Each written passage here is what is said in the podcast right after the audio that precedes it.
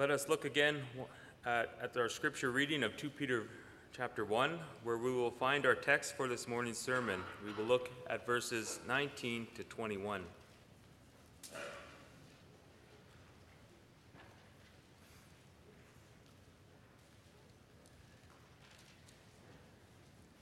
And we have the prophetic word more fully confirmed, to which you will do well to pay attention, as to a lamp shining in a dark place until the dawn, day dawns and the morning star rises in your hearts.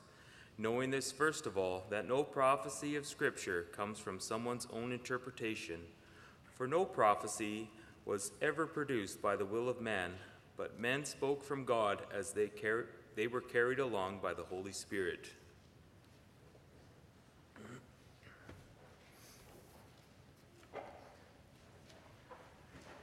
Beloved congregation of our Lord Jesus Christ, in a world that is full of claims competing for the truth, and at a time when so many people are desperate to know what really is true, it is amazing how little the word of truth, the Bible, is opened. And when it is opened, it is surprising how little it is believed. We live in interesting times. The world is changing, and the things that almost everyone assumed to be true for so long are no longer accepted as self evident or true. There are changing views on marriage, changing views on sexuality. There are even changing views on what it means to be a man or a woman, even who is a man or who is a woman.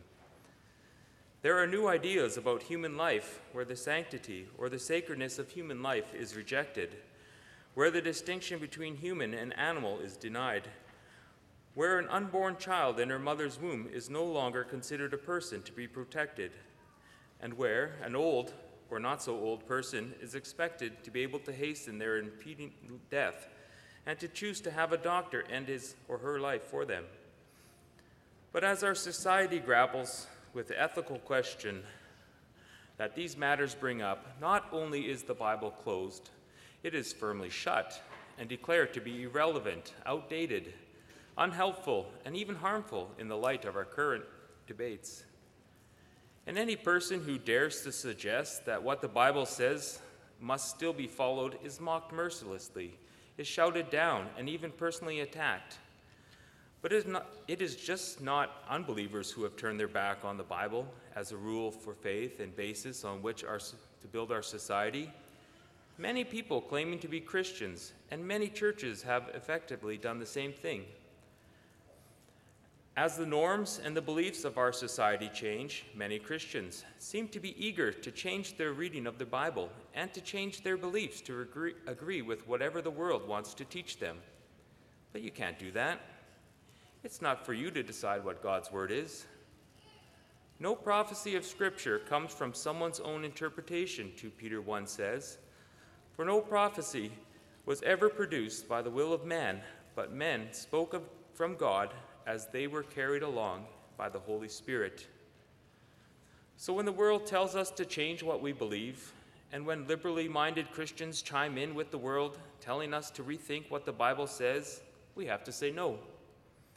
For the Bible is not simply a human composition of dated books or letters written for a different time in a different context, but the Bible is what 1 Peter 1, verse 23 says the word of the Lord that remains forever. And it is our utmost important that we hold fast to the word of God and that we accept what it says. It is God's word that gives us knowledge of what is right and wrong.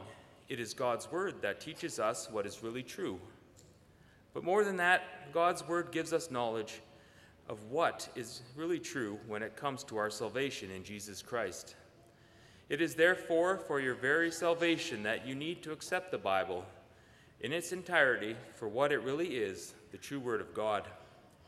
I preach God's Word to you under the following theme It is not for you to decide what God's Word is. In the first place, we will see how God gave this Word, and the second, how God wants His Word to be handled. When Peter wrote his second letter, he knew that he was about to die. He wrote in 2 Peter 1, verse 14, The putting off of my body will be soon, as our Lord Jesus Christ has made clear to me. And knowing that he wouldn't be with them much longer, Peter wrote that he would not be negligent, but he would, that he felt it necessary to warn his readers and to leave them with a reminder of the truth when he was gone. The reason why Peter felt so strongly about this was because there were false teachers who claimed to know the truth, but who had brought destruction destructive doctrines into the church. 2 Peter 2, verse 1 to 3 says, But false prophets also among the peop- arose among the people, just as they, there will be false teachers among you, who will secretly bring in destructive heresies, even denying the master who brought them, bringing upon themselves swift destruction. And many will follow their sensuality, and because of them, the way of truth will be blasphemed and in their greed they will exploit you with false words. The heresies these false teachers were bringing in were destructive. Heresies chapter 3 tells us, such as denying the Lord Jesus would ever return. Heresies where they were they called things that God declared to be evil good. And heresies that went so far as to deny the master, that is the Lord Jesus, who brought them. The false teachers spread these heresies and lured people to follow them, to follow their destructive heresies throughout, through their false words. As they exploited those who followed him, demanding their allegiance, taking their money, and ultimately taking their lives as they dragged their followers down with themselves. But these false teachers were not only around in Peter's day, we have them today too. False teachers who deny the Bible is the inspired Word of God, false teachers who want to reinterpret the Bible and change your thoughts on what is truth. And false teachers who claim to have a special word from God, a message, a vision, a prophecy that you were told to believe in and to follow. But you need to understand that these false teachers are dangerous. False teachers, even smiling and nice sounding ones, those who pat you on the back and tell you that you are amazing, those who tell you that they have the secret to a wonderful life. False teachers are dangerous. These people twist the clear meaning of God's word to say something that the Bible has never said. And they push the Bible to the side to preach their own ideas or the things that people want to hear. You must beware of such peoples. Have nothing to do with them and stay clear of them. But Peter does more than to warn his readers not to trust these false teachers. He also explains why he and the apostles could be trusted. 2 Peter 1, verse 16. For we did not follow cleverly devised myths when we, were, we made known to you the power and coming of our Lord Jesus Christ, but we were eyewitnesses of his majesty.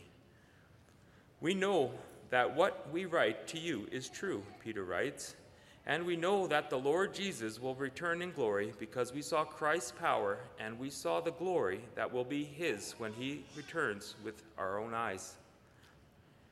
There are two things I want you to take note of here, and the first thing I want you to notice is that what separates Peter and the apostles from the false teachers is that Peter and the apostles were eyewitnesses of things that they wrote about whereas the false teachers followed cleverly devised myths, stories, figments of a man's imagination. What Peter and the apostles and the rest of the writers of Holy Scripture wrote were clear historical facts. This is emphasized in the Bible a number of times. In Luke 1, verses 1 to 4, for example, Luke begins his gospel by stating that he was in a position to write an orderly account of what those who were eyewitnesses had, been, had told him, and he wrote the gospel, that you may know the certainty of those things in which you were instructed. And John 1, verse 14 says, We have seen the glory, glory as of the only Son from the Father. Further, the Apostle John wrote in 1 John 1, verse 1 to 3, That which was the beginning, which we have heard, which we have seen with our eyes, which we looked upon and have touched with our hands concerning the word of life. The life was made manifest, and he, we have seen it and testify to it, and proclaim to you the eternal life which was with the Father and was made manifest to us. That which we have seen and heard, we proclaim also to you. Notice how the Apostle John goes to great pains to impress upon us that he is writing about is something that was heard, that was seen with their eyes, that they looked at, handled, touched. The Bible writes the real things and about clear historical facts. The second thing I wish to point out with respect to 2 Peter 1, verse 16, is that Peter made known to you the power and coming of our Lord Jesus Christ. This is made clear in verses 17 and 18. For when he received honor and glory from God the Father, and the voice was borne to him by the majestic glory, This is my beloved Son, with whom I am well pleased. We ourselves heard this very voice, borne from heaven, for we were with him on the holy mountain. Peter is clearly referring to the time when he saw the Lord Jesus on the Mount of Transfiguration, which we read together in Luke 9, verses 26 to 36, 28 to 36. And a careful reading of 2 Peter 1 explains why Peter referred back to this incident to demonstrate that his word could be trusted. One of the things that the false prophets denied was the second coming of our Lord Jesus Christ. They said that he was never going to return the return of Christ, however, was a central part of the apostles' teaching, including Peter's. That's what Peter referred to in chapter 1, verse 16, when he wrote that we made known to you the power and the coming of our Lord Jesus Christ.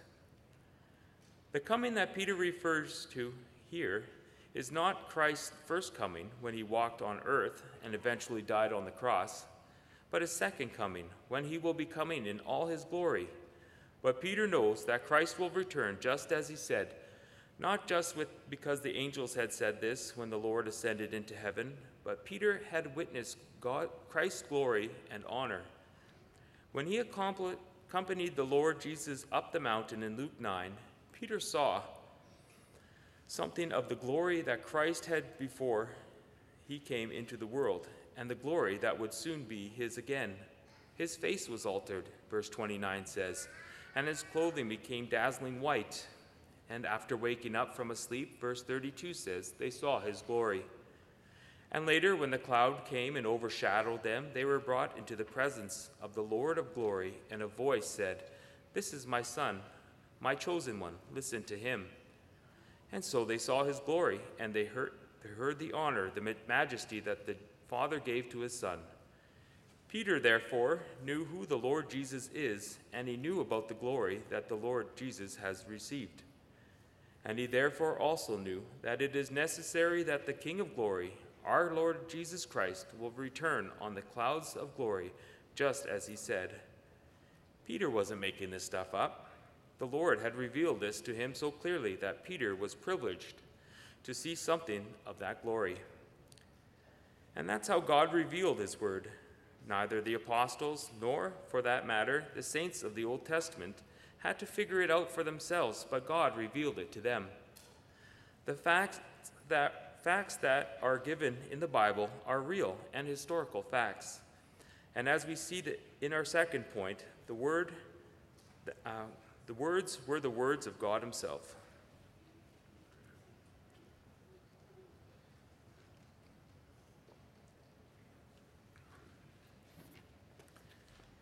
And we have something more sure the prophetic word.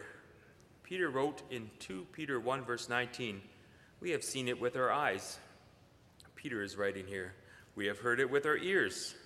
When Peter writes in verse 19 that we have the prophetic word as something more sure, he means, as the New King James Version puts it, that it has been confirmed, proven to be true. In writing this, Peter is referring back to the Old Testament and to how all the promises of the Old Testament reached their fulfillment in our Lord Jesus Christ. A false prophet, Deuteronomy 18, verse 22 says, might speak, might speak in the name of the Lord, but what he says would not happen since it was not the Lord who spoke. But when it comes to the Old Testament scripture, these things were confirmed, and so it is clear that the scriptures are the true word of God. And therefore, 2 Peter 1, verse 19 goes on to say, we would do well to pay attention to what the Scripture says. The words of the Bible is like a lamp shining in a dark place. Or, as Psalm 119, verse 105 says, God's word is a lamp to your feet and a light to your path. This word will not lead you astray, but will guide you until the day dawns, until the day that Christ, the morning star, returns. The Bible and the Bible alone is God's word. Indeed, it is not just the Bible contain it is just not that the Bible contains the word of God, but it is the word of God. All of it, every word and every sentence. As Peter went on to say in 2 Peter 1 verse 21, no prophecy was ever produced by the will of man, but men spoke from God as they were carried along by the Holy Spirit. The Bible, therefore, is just not the word of some men in long times, long ago times, but it is the living and the abiding word of God. Although it was Moses or Samuel or David or Jeremiah who wrote these words, behind this was the Holy Spirit who made sure that every word that was written down was the word of God himself. And Peter uses this interesting word to describe how this came to be men who spoke from God as they were carried along by the Holy Spirit. In other words, they were inspired by the Holy Spirit. The picture this gives us is of a sailing ship. The ship has no power of its own, no engine, no oars to propel itself forward. But the captain sets a sail, and the ship is carried or blown along by the wind. In a similar way, the writers of the Bible were moved or carried along by the Holy Spirit. And so, as 2 Timothy 3, verse 16 puts it, all scripture is breathed by, out by God, and therefore all scripture is the Word of God. And because God is true, and because he cannot lie, the Bible must be true and does not contain a lie. And that does not only apply to the Old Testament, the New Testament scriptures are just as much God's as the Old.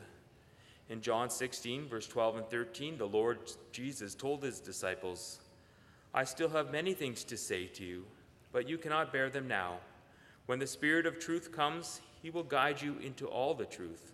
For he will not speak on his own authority, but whatever he hears, he will speak, and he will declare to you the things that are to come. And 1 Corinthians 2, verse 12 and 13. Now we have received not the Spirit of the world, but the Spirit who is from God, and who might we might understand the things freely given to us by God, that we impart this in words not taught by human wisdom, but taught by the Spirit. Also in Galatians 1, verse 11 and 12. For I would have you know, brothers, that the gospel that was preached to me is not man's gospel. For I did not receive it from any man, nor was I taught it, but I received it through a revelation of Jesus Christ. The Bible, therefore, is the Word of God, all of it, all 66 books, every chapter, every verse, and every line. We cannot pick and choose what we would like to accept as the Word of God. We cannot think or act as though some words, such as what the Lord Jesus spoke when he was on earth, is more God's Word than other parts of the Bible. It is all God's Word. Because none of it came by the will of man, but holy men of God's God spoke and wrote as they were moved by the Holy Spirit. And therefore, we must receive it as the Word of God and be careful that we rightly handle the Word of truth. We must know, therefore, as 2 Peter 1 verse 20 makes clear, that no prophecy of Scripture comes from someone's own interpretation. It is not for you, the reader, to decide how to read and interpret the Bible. It is not for us to look at our culture and how the world has changed and so reinterpret matters such as marriage or sexuality in accordance with the prevailing views that are now being spoken of as truth. Rather, since the Bible is God's Word, and since neither God nor His Word changes, we must receive it as God's Word and simply accept what He has told us. And in that sense, the Bible is to be read, literally. The Bible contains true history and verified facts. And what the Bible says and commands uh, is true for us today, just as it was for the God's people in the days that Peter wrote this letter. The Bible is true because God, the author, is true. The false teachers that were there when Peter wrote his second letter did not have such high review, view of Scripture. These false teachers downplayed the truth and the certainty of Holy Scripture, and they twisted what they used to say that the Bible never intended to say. And instead, the false prophets gave their own word, teaching their own version of knowledge, and by doing this, blasphemed the way of truth. 2 Peter 2, verse 2. But what about you? What is your hope, and what is your faith founded on? Where do you turn to find the truth? How do you handle the Word of God?